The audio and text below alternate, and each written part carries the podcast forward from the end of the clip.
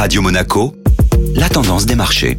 Radio Monaco, la tendance des marchés présentée chaque jour par Société Générale Private Banking. Les marchés américains étaient fermés hier pour le Martin Luther King Day, ce qui n'a pas empêché les marchés européens de progresser. À l'aube des publications de résultats d'entreprise, les dernières pour clôturer l'année 2021, les marchés vont de l'avant, sans tendance marquée tout de même. Les données de croissance en Chine sont ressorties meilleures qu'attendues. Le PIB de la deuxième économie mondiale a progressé de 8,1% l'an dernier et de 4% en rythme annualisé au dernier trimestre 2021. Au contraire du resserrement de politique monétaire qui s'opère aux États-Unis, les investisseurs anticipent un peu plus de souplesse de la part de la Banque centrale chinoise, qui devrait venir en soutien à l'économie sur ce premier trimestre de l'année. Des mesures plus accommodantes donc en Chine, qui souffre encore d'un secteur immobilier fragilisé et d'une politique zéro Covid qui pèse sur la consommation du pays. Et quelle valeur se démarque sur la séance? En ce début de semaine, le secteur du luxe, qui a de fortes parts de marché en Chine, a tiré profit des bonnes nouvelles dans la région. Les titres d'Hermès et de Kering progressent sur la séance. Du côté automobile, Renault clôture en hausse de plus 1,5% grâce notamment à la progression de ses ventes aux particuliers et de ses ventes de véhicules électriques. Merci beaucoup. La tendance des marchés était signée Société Générale Private Banking.